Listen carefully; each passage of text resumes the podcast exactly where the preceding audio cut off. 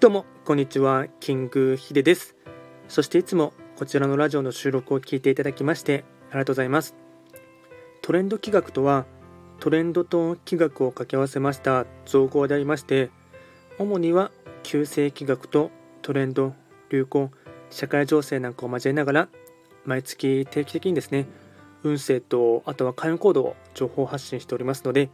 ぜひともそういったものに興味関心がある方はフォローしていただけると励みになります。で今回やっていきたいテーマといたしましては、まあ、少しですね気は早いんですけども2022年1月の3匹木星の運勢をですね簡単に解説していきたいと思います。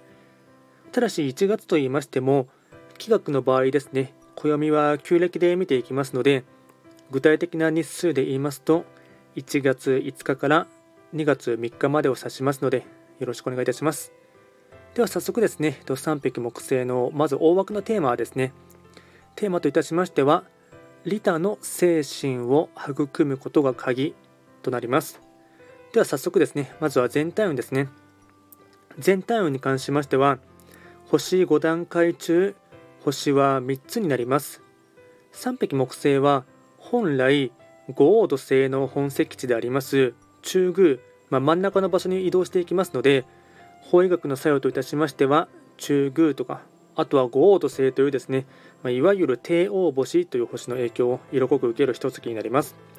ではですねポイントですね3つにまとめますとまずは1つ目ですね。年初は腰を据えて物事を考えたい時身の回りの整理は思考の整理に。2つ目期待されることが増えやる気に満ちるが見切り発車などは気をつけること。3つ目自分が人に与える影響が大きいことを自覚しマイナス発言は控えて協調性を持って行動すると吉。総じて人をうまくまとめるコツは自我を抑えることと知ること。となります。あとですね開運行動をですね4つお伝えいたしますと開運行動ですね1つ目。日記やメモなどを取る習慣。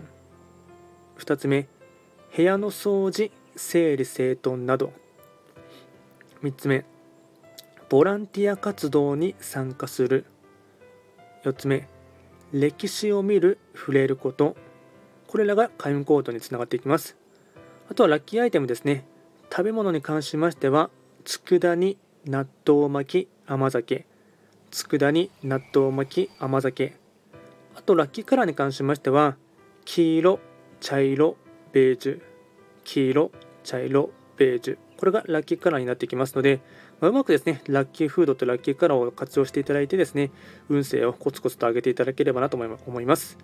あとですねより詳しい内容のものに関しましてはまあ、すでに YouTube の方で、えっと、トレンド企画って検索していただければですね、もうあの来年の1月の3匹木星の運勢をアップロードしておりますので、そちらでですね、まあ、より詳しいものに関しましてはあの確認いただきます。